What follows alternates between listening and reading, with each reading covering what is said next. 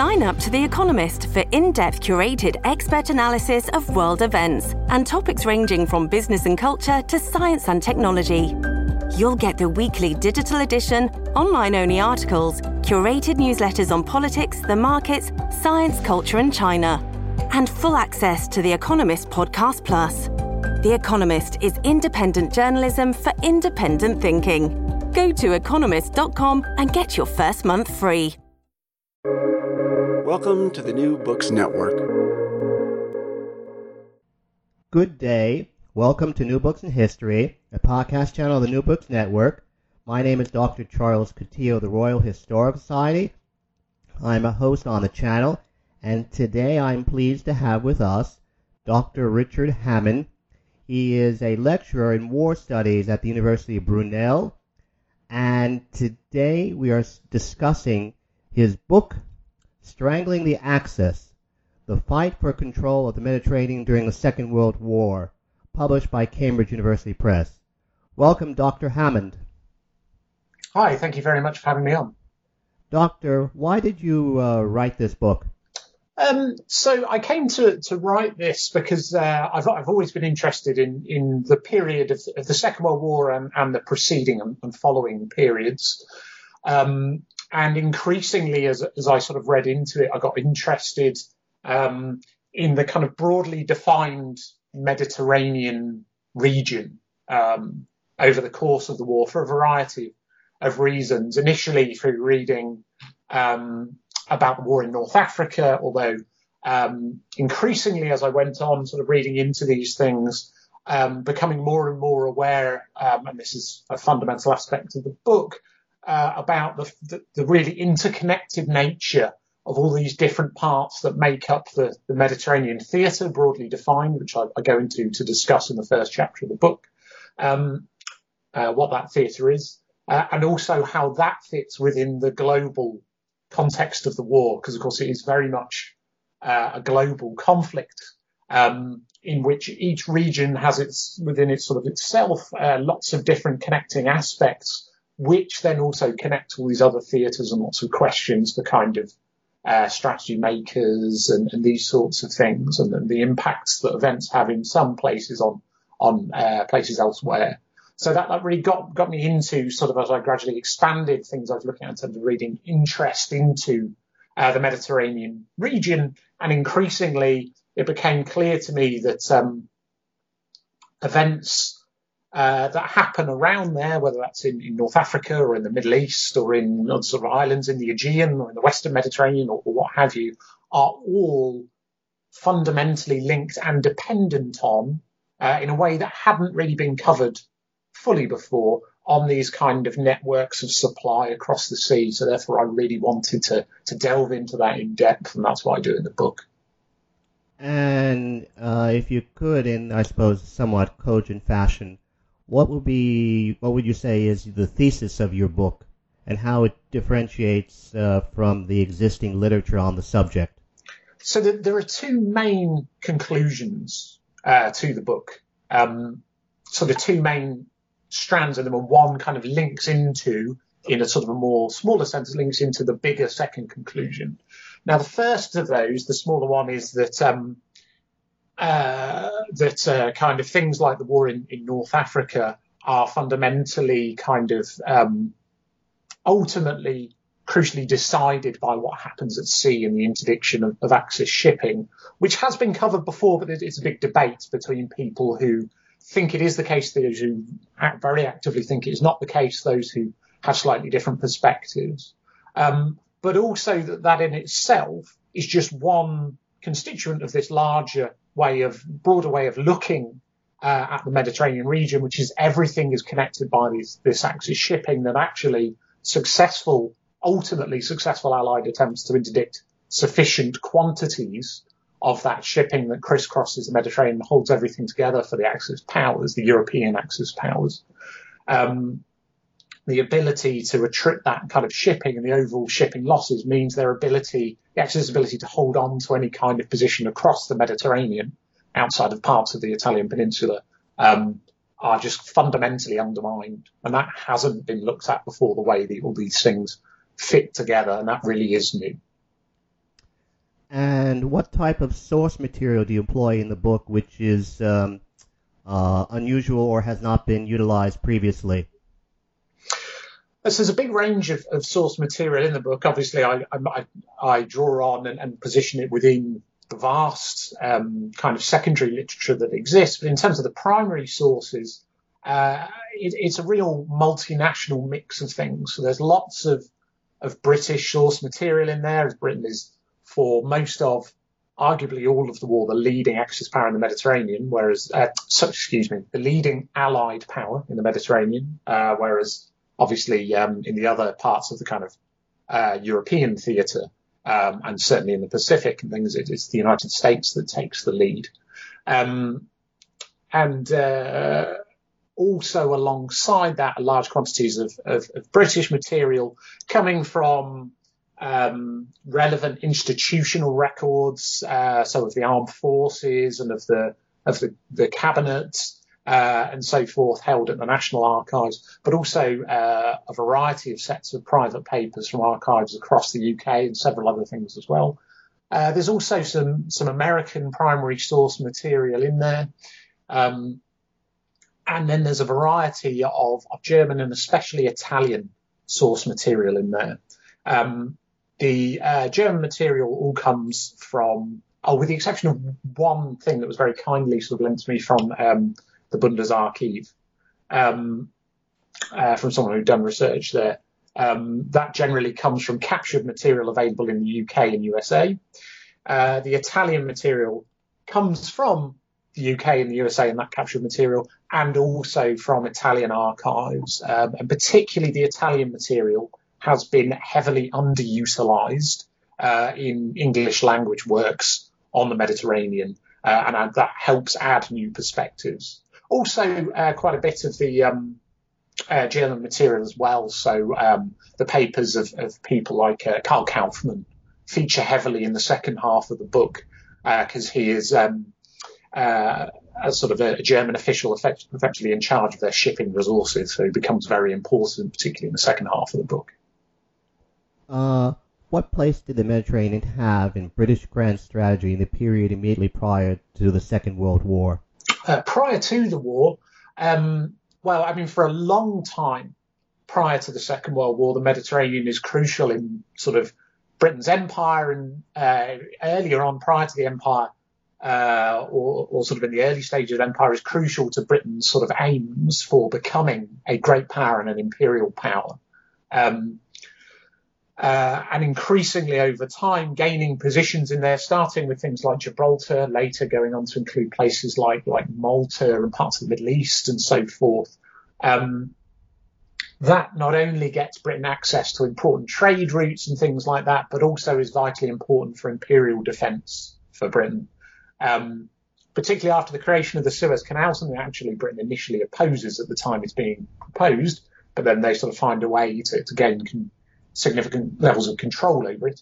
Um, that really cuts the shipping time um, to the Indian Ocean and Far East and so forth, and key uh, key sort of parts of the empire like India, um, Ceylon, now Sri Lanka, um, and, and, and also the dominions of Australia and New Zealand.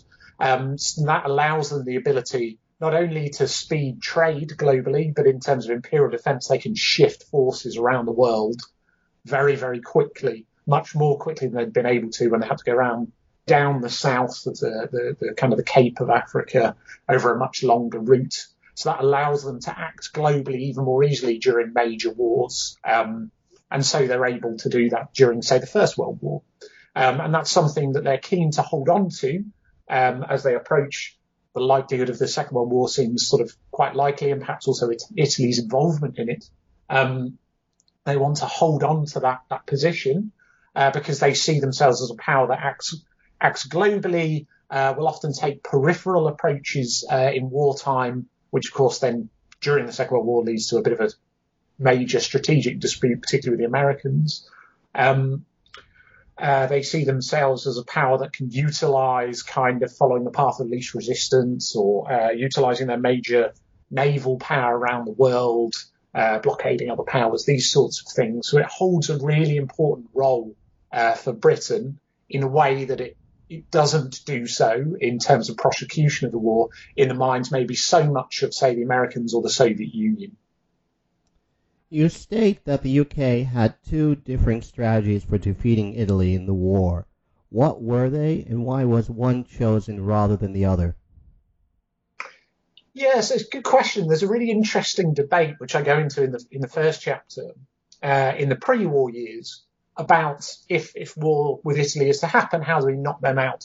Um, Germany is viewed increasingly as you get later into the 30s as the primary potential enemy, the ultimate enemy, as the phrase goes. There are, of course, also concerns over Japan and Italy. But particularly from 1935, there are real concerns over Italy after the Abyssinian crisis and the fact that actually they come moderately close to, to active hostilities at that time. Um, and that's when kind of war planning really begins against Italy. And effectively, kind of those involved with British war planning and those who comment on this, whether they are military staffs, heads of service, military services, or whether they're politicians, they tend to fall in, into one of these two camps that you mentioned. Uh, so I call them in the book uh, the knockout blow school, kind of two schools of thought, knockout blow school and the strangulation school. Um, and the knockout blow school uh, as, as the name implies, suggests that they should act quickly, Britain, perhaps even preemptively, uh, to knock Italy out of the war as quickly as possible via a series of, of major actions which involve trying to decisively defeat the Italian navy as quickly as possible at sea, uh, or at the very least blockade them in port, bombard Italy heavily from from the sea after achieving that, and also to bomb them heavily from the air, uh, and to threaten invasion uh, and then hopefully that will be enough to um, force their collapse and they won't be able to stay in the war and force them to come to the negotiating table and do so quickly.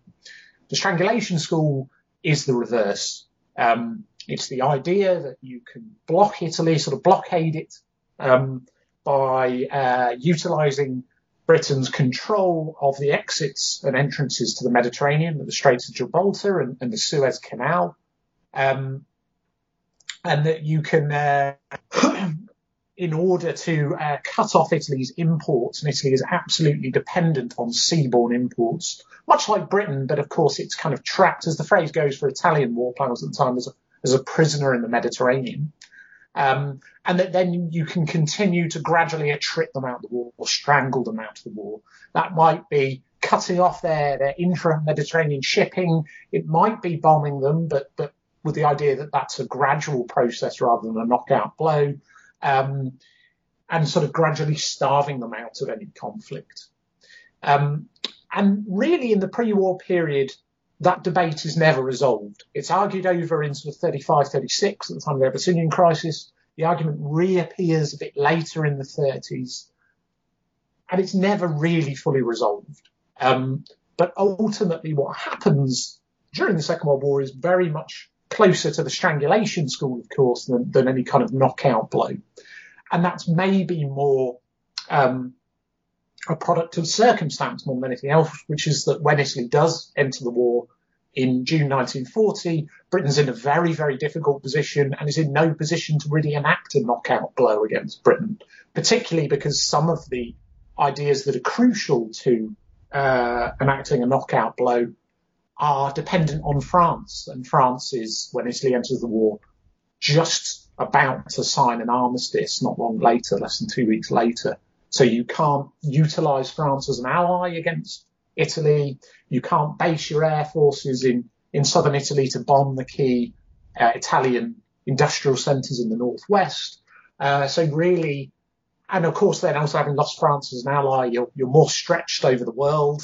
Uh, you have to cover all those things that they were covering. So um, greater effort to cover other parts of the Mediterranean, some parts of the Far East. Um, you're, you're, struggling against Germany, who's effectively got you trapped back in Britain and is threatening potential invasion. Um, so a knockout blow is just not realistic at that point in time, if, if it ever even had been. So they're kind of forced into it by circumstance more than anything else. At the time of Italy's uh, entry into the war, what was the Italian Navy's and Air Force's strategic objectives vis-a-vis the UK? Um, that's a good question. I mean, their their strategic objectives are maybe not always all that clear. Um, when when Italy enters the war, they do so unsurprisingly as, as, as an authoritarian head of state at the behest of, of Benito Mussolini. Um, fairly uniformly, the heads of the Italian armed forces don't really want to enter the war because they don't think they're ready for entering war against, um, you know, a major industrialized modern power like Britain. Even if France is getting knocked out of the war, they still have concerns over this. So they don't necessarily form grandiose strategic plans, whereas Mussolini perhaps rather does kind of form a grandiose idea, but you can argue it's not very strategically coherent. So lots of ideas about what to do in the Mediterranean, but also famously um, sort of disparate efforts like sending a handful of submarines to the Atlantic, small air components to go and help in the Battle of Britain, the bombing of Britain, um, and also within the broadly defined Mediterranean, declaring war on Greece and invading them, attacking then into Egypt and, and so forth. Uh, efforts in the Red Sea area is quite quite diffuse. The Italian Navy and Air Force, who um, incidentally don't get on especially well most of the time, most of the officials and, and senior officers from each of them um, have quite serious rivalries and competition over resources. Um, well, for the Navy, they have more operational than strategic objectives um, that mostly focus around securing as much as possible sea lines of communication um, to be able to get shipping and, and, and, and, key kind of supplies and things to, to Libya, an Italian colony in North Africa, um, and to other positions uh, in East Africa. Uh, and also to sort of key islands like you know Sardinia and things like this, and just, just to try and hold on to the central Mediterranean area, the kind of Sicilian Channel kind of region. Um, and it's a largely defensive idea.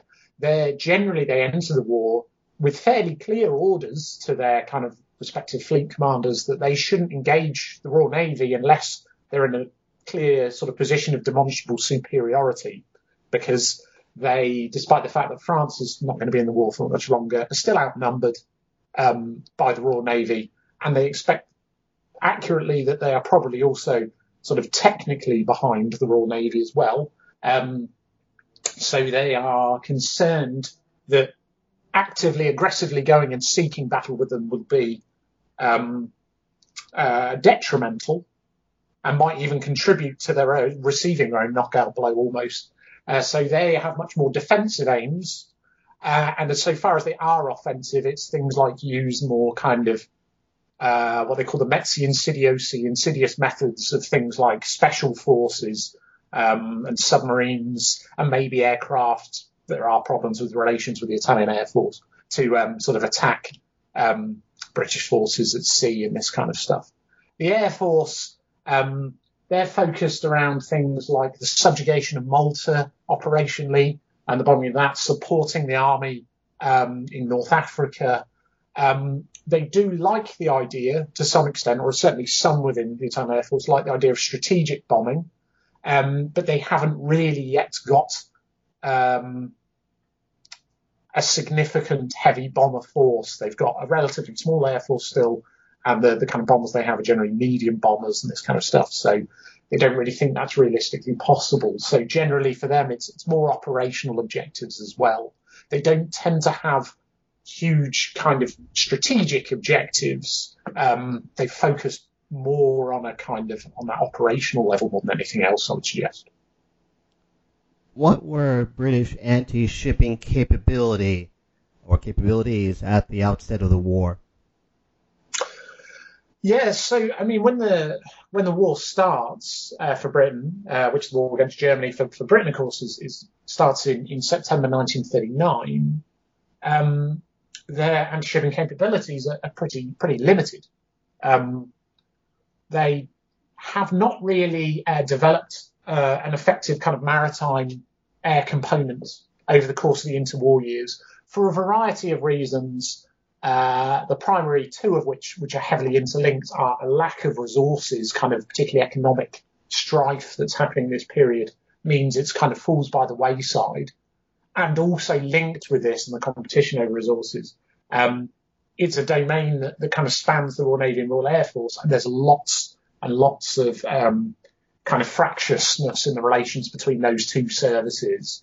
Um, uh, the, the, Royal Air Force famously doesn't want to have any naval control of any form of air power. They think it should all be centralised on the Royal Air Force. The Royal Navy, I mean, in the early stages of the interwar years, tries to argue the RAF shouldn't exist.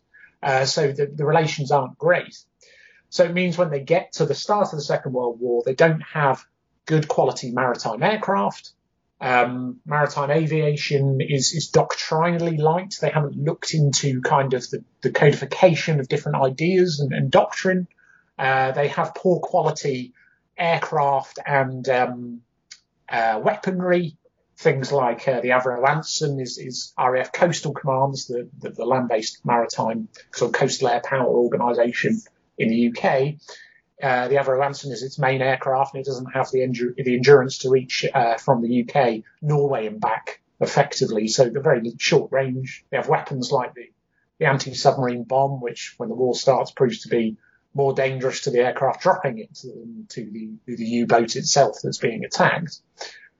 So they have to sort of really uh, ramp up their efforts over the course of the war, which they do to improve the quality of maritime aviation, and that that's that kind of operational learning comes up a lot over the course of the book. Um, they have a submarine arm, um, which is in the process of getting new and, and more modernised submarines. So when they they start the war in the Mediterranean in June 1940, they're still having to use older classes of submarine, the OP and R classes, which proved to be highly unsuccessful, were very mechanically unreliable a lot of the time, particularly the older ones.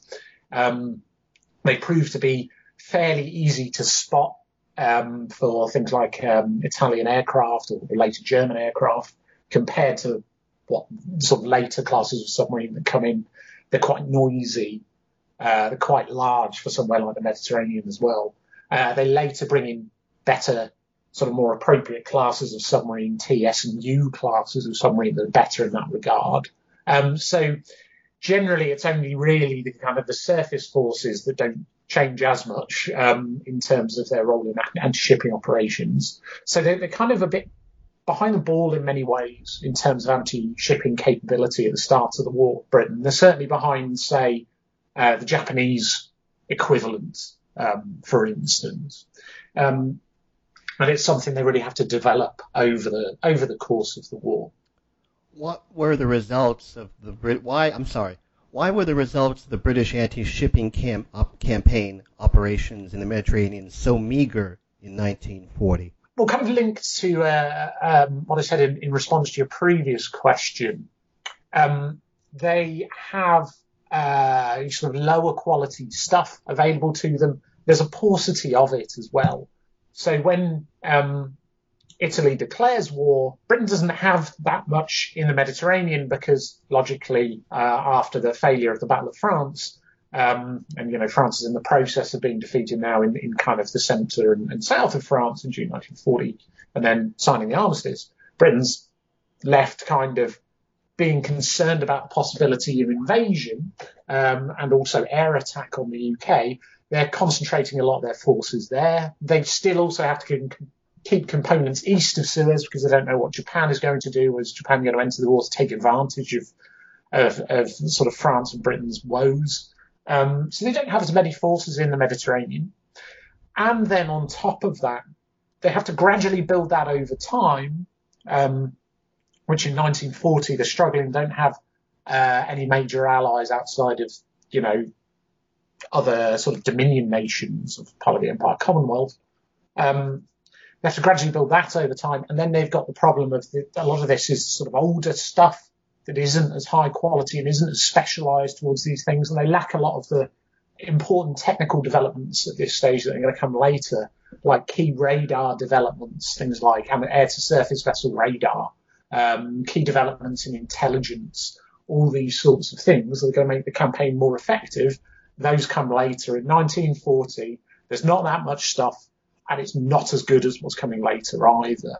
Um, so they they struggle a lot. Um, they make the, makes logically because they don't have as much stuff, fewer efforts, but also they're more costly, particularly submarines. Um, the heaviest losses to British submarines in the Mediterranean, some of the worst ones come in 1940 to these older classes of submarine. Why did the fall of Greece in the spring of 1941 lead to a re-emphasis on anti-shipping operations by the British in the Mediterranean? Um, so yeah, after um, the the kind of the Greek debacle, as it becomes almost like two Greek debacles. The initial um, Italian invasion doesn't go that well, and then ultimately, after a reinvigorated Italian efforts, and particularly the German intervention, then goes very very badly after the British intervention, and ultimately a very very costly withdrawal from Crete. Um, they see one, I suppose, the um, the effectiveness of Axis air power in interdicting some of those evacuation efforts and heavy losses to the Royal Navy and, and related other shipping that takes part in that evacuation demonstrates just how effective it can be. Uh, but also the focus on increasing efforts against Axis supply lines at sea um, has come before uh, the the fall of Greece. Um, it's something that they've identified pre-war. They're aware pre-war, as I talked about the different schools of, of thought about how to, to combat Italy pre-war. They're aware that a big vulnerability is their need and their reliance on this seaborne, seaborne supply and on shipping.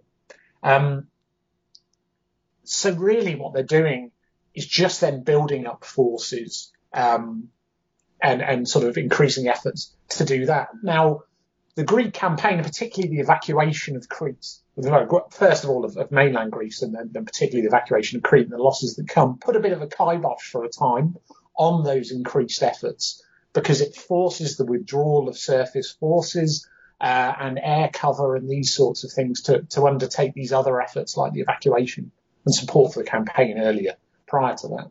Uh, but really, it's an ongoing effort um, after 1940 to kind of increase the forces available and to, uh, to conduct this campaign and to focus on it more. And that's because it's focusing on this vulnerability they've identi- identified for a long time. And um, um, now, when you get into 1941, the seeming threat of invasion is much, much lower. Um, you know, the, uh, the, the bombing is is kind of decreasing of Britain. Um, the Luftwaffe hasn't managed to sort of knock out um, the air defence of Britain. Um, the fleet itself largely manages, the Royal Navy home fleet stays intact, and they're able to kind of then siphon off a lot of these forces to the Mediterranean. And it kind of becomes clear as well in terms of a, a ground strategy for Britain that the Mediterranean is where they can conduct offensive operations because they can't get back to the continent via, say, Northwest Europe anytime soon. They don't have the mass, they don't have the ability to do it on their own. Uh, but the Mediterranean, they can fight on the periphery, back to this kind of peripheral strategy. So they can fight in the air and in the sea, uh, in the Mediterranean. They fight on land in, in North Africa, these sorts of things. So I'd, I'd suggest that the Greek campaign is more a distraction from that than the end of it being a, a spark for it to increase. It's more that just that has stopped and therefore the focus on it is not required. How important overall was the signals intelligence, the ultra machine to the British anti-shipping campaign? Yeah, it's an interesting question because I'd suggest very important, but within the context of intelligence as a whole. It's very important. Um, and so uh, I think sometimes when people think about intelligence in the Second World War and, and particularly intelligence in the Mediterranean, say, they tend to focus on signals and intelligence. And within that signals intelligence, specifically on ultra. And that's one component of a much broader picture. There are other things that link into signals intelligence, of course, beyond just ultra. But also there are there are really important other forms of intelligence, human intelligence um, coming from human sources, um, aerial reconnaissance, uh, open source intelligence, even lots and lots of different things. So to trying to pass specifically how much signals intelligence is important to that within all of that can sometimes be difficult. There are some who've tried it. Um, uh, the the late Italian historian Alberto Santoni, for instance, has, has tried to do that to, to some extent in an important sort of older Italian language book. Um, or the translation of the title is, is uh, The Real Traitor, and it's about, it's about Ultra.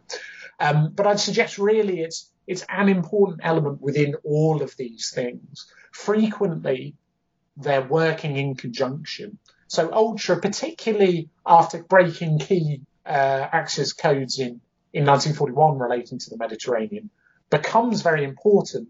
But when it is used, it's generally used in conjunction with these other things. And sometimes those other things are used more in isolation. Uh, so often, um, in terms of the anti-shipping campaign, Ultra or other forms of signals intelligence can give you sailing schedules, when something's set to leave, when it's hoped to arrive, what the route is. And that's fantastic, fantastic resource after they break key codes. Fantastic thing for, for Britain to have and the Allies to have and, and to look to interdict that shipping. The problem is sometimes schedules slip. Sometimes uh, maybe something isn't ready, or maybe there's a problem, mechanical problem with the ship. Maybe they choose to change the route because they think, oh, we're, we're taking a lot of losses on this route. We'll alter it slightly. Maybe they have to turn back at sea, what have you. So you need to verify it with other sources. You, you get, get information from human sources, use your aerial reconnaissance, these sorts of things. So they, they get increasingly good over time at using all source intelligence. And that really is vital towards uh, the success of the anti-shipping campaign. So it's, it's one thing within a broader picture, but yes, important, very important. Is not the logic behind the supposition in the book that the anti-shipping campaign was the key variable in the success of Operation Crusader somewhat, um, for lack of a better expression, post hoc ergo propter hoc? Yeah, so I mean, Crusader itself, of course, is is one element of the broader war in North Africa. I mean, you can argue really that um, it kind of doesn't achieve a huge amount for either side. I mean, initially it seems to achieve the, the British Commonwealth aims in that it um, uh, kicks the Axis forces out of Cyrenaica in eastern Libya. But then, of course, shortly after the culmination of the operation, suddenly the, the Axis forces are able to, to retake all of those areas later in 1942. So, you know, perhaps it's um, uh, kind of, um, in that sense, it's better viewed within the broader uh, kind of um, perspective of the war in North Africa. But in terms of it specifically impacting Crusader, um, I think that's one thing we, we certainly can draw uh, conclusions to say that it did have a vital impact. Now that's not to say that it, you know, everyone involved with the planning of the operation is expecting that it hinges on the success of anti-shipping operations. But we do know um, that there are real problems with uh, lack of supplies to the Axis forces in this period, and particularly of fuel. We do know that, uh, and can prove, and as it shows the stats in the book, there are heavy losses in the run up to Crusader of these things, and then particularly in the crucial month of November 1941, extremely heavy losses. 92% of the fuel ship does not arrive in the month of November 1941. Now, those who've argued against the idea that that was important in this period basically say, well, it doesn't matter anyway because maybe a lot of that was going to Tripoli, which is much further west, and then you can't really get it across Libya very easily. And actually, what matters more is maybe things like the size of the, receiving ports. They can never get across enough in the first place. Um, but I'm able to sort of, in the book, I think, refute a lot of these ideas. So um, it's very clear, for instance, that the losses to routes further east, like say uh, to Benghazi, are very, very heavy in this period. So when they're trying to send it to the further forward ports, they take heavy losses specifically. Um, and also that actually during this period, the overall quantity of certain types of key fuels uh, are, are falling in North Africa in general, not just in Cyrenaica, but also in Tripolitania, right at the time uh, and in the aftermath of such high quantities of these things being sunk. Um, in terms of how aware, say, um, the British and Commonwealth Army is on the ground of these things happening at sea and how important they are, probably not really thinking about it a huge amount at the time. So in that sense, it is certainly a retrospective view of things. But then really, that's something that, that you know, uh, those conducting the anti-shipping campaign are aware of. And it's something that, as I go into in the book using the Axis source material, it's something the Axis forces are aware of as well. Um, so yeah, certainly is is kind of retrospective, and it's it's not to say that um, there aren't important things done on the ground in North Africa, um, but it, it, has a clear and for me clear and demonstrable, very important impact. I had a similar question in reference to Rommel's uh, failure at El Alamein. Would it be correct to say that you give a higher uh, importance variable-wise in terms of Rommel's failure uh, to the anti-shipping campaign as opposed to those like I'm thinking in particular Dr. Jonathan Fennell, who attribute um, uh, Rommel's failure to the improvement in British morale and training in the period uh, leading up to the final battle in late October, early November in 1942. Yeah, so I mean, well, broadly, I'd, I'd suggest that, as, as, I argue in the book, it's again an extremely important factor uh, and probably the key factor uh, regarding specifically um, uh, the battles at Alamein. Um, and particularly that period around kind of um, sort of November 1942, uh, October, November 1942. Um, uh, I, I, mean, I reference in the book other kind of important works that argue um, different different factors. So someone like um, uh, Jonathan Fennell on morale, for instance, um, others who've uh, talked about importance of supply over land, uh, like Bruce Gladman, um, those who've talked about some sort of leadership failures, uh, perhaps on the on the Axis side in this period, uh, or those who've suggested that um, particularly one sort of common argument is that it, it doesn't matter; it was never possible, regardless of what happens at Alamein, for the Axis forces to then successfully even advance from there and, and get across to say uh, Cairo, Alexandria, across Suez, or any of these kind of things. Um, on that last point, I try and um, try and actively make the point. Well, that's not how it's viewed at, at the British by the British at the time. Um, uh, you know, there's there's sort of famously ideas when when um, for first Alamein, uh, Auchinleck digs in there. and sort of says, you know, we'll, we'll stay here alive, we'll, we'll, hold here alive, or we'll stay here dead, because this is the last point of defence for us. Um, you know, famously, there's there's the flap uh, in Cairo and Ash Wednesday, and the burning of all the documents there, and attempts to, you know, organise things ready for evacuation. Um, the uh, Royal Navy evacuates Alexandria, goes to elsewhere in the Middle East. Um, so they really clearly think it's a, a, a possibility. Uh, and that perception is very, very important because, of course, if if it's a sort of a capitulation, they withdraw from that area, then it, it doesn't. All those other arguments don't matter. Um, so, uh, in that sense, uh, it is very much a possibility, and we can look at and I break down the figures about the specific things that are being um, being sunk in this period, and also where they're getting lost a lot of the time. Um, those who've argued say that um, uh, you know a lot of it's going to Tripoli, and uh, therefore doesn't it matter more if we're talking about supplies what gets what gets interdicted over land? Well, actually, again, sort of to point out that the um, the, the, the, forward routes to places like Benghazi or Tobruk that are closer to the front lines are really effectively interdicted by the by the uh, by the Allied forces, um, and also what comes into Tripoli is still important because the lack of kind of land vehicles to transport things across that, that, that others, uh, like so Bruce Gladman, have pointed to, well, that comes across by sea. Those vehicles come across by sea. and perhaps most importantly, uh, those kind of spares and, and, fuel for them to keep them running, they're all crucial. Those come by sea as well.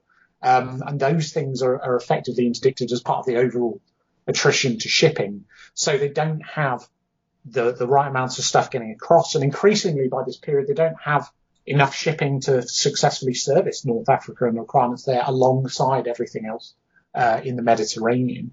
Um, so my argument is this is an absolutely sort of crucial part of undermining um, their position in, in North Africa.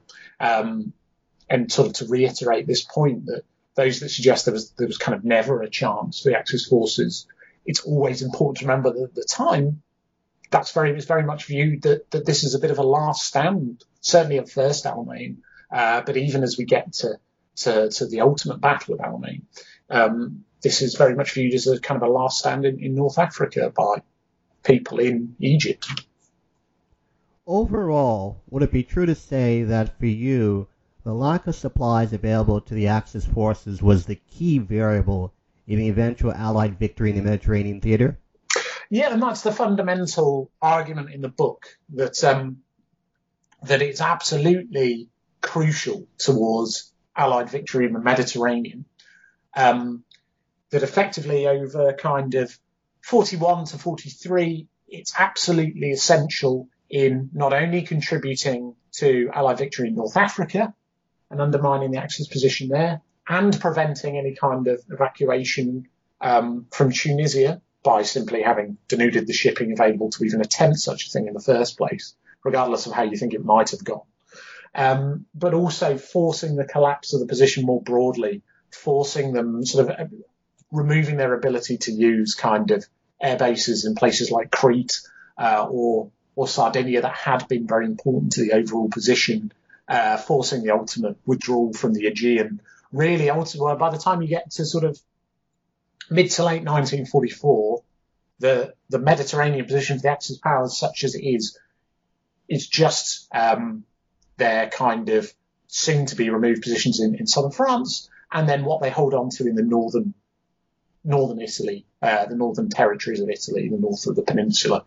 Um, and really, once you get to that point, I stopped the book at the end of 1944. There is still conflict in the Mediterranean, broadly sort of defined, in the sense that it's still ongoing in Italy um, and certain sort of uh, other areas. Um, and by the time you get to that stage, there is no way that shipping can impact on it um, because it's it's effectively become a land war that shipping is no longer required for. But that's because they've been forced back to those that kind of uh, position, and that has been uh, enabled by, and their position has been undermined by this anti-shipping campaign. If you wanted people to take one thing away from your book, what would it be? Yeah, that's a that's a, a really interesting one. I guess um, obviously the main conclusion of the book about this idea of shipping and the importance of the interdiction of Axis shipping in the Mediterranean. Um, but really, maybe the importance then, as a broader conclusion, the importance of shipping to the war as a whole.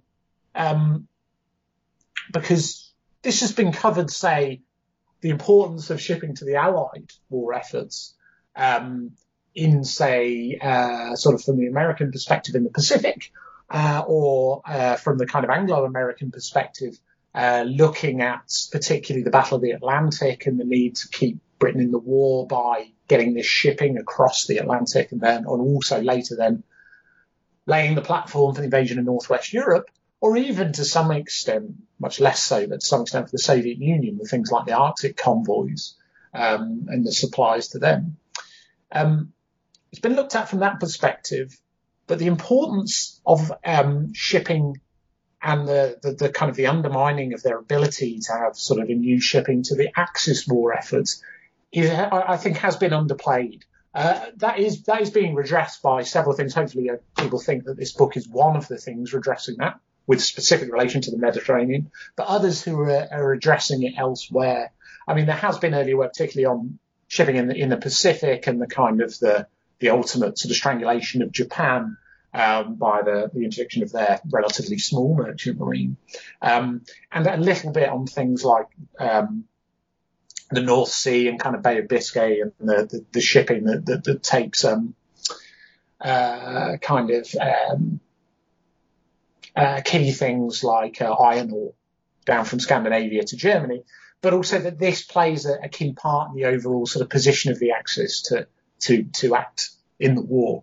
Um, it's ultimately the case that the Grand Alliance, particularly, you know, if you include uh, China as well, are a, a very much a global coalition. And that global coalition is able to act globally. And one of the main reasons it's able to do so, particularly for Britain and the United States, is the fact that they have access to the seas and the necessary maritime resources to, to, to utilize it for their benefit, either to defend their own necessary sea communications or to act more aggressively and things like amphibious landings around the world and these sorts of things.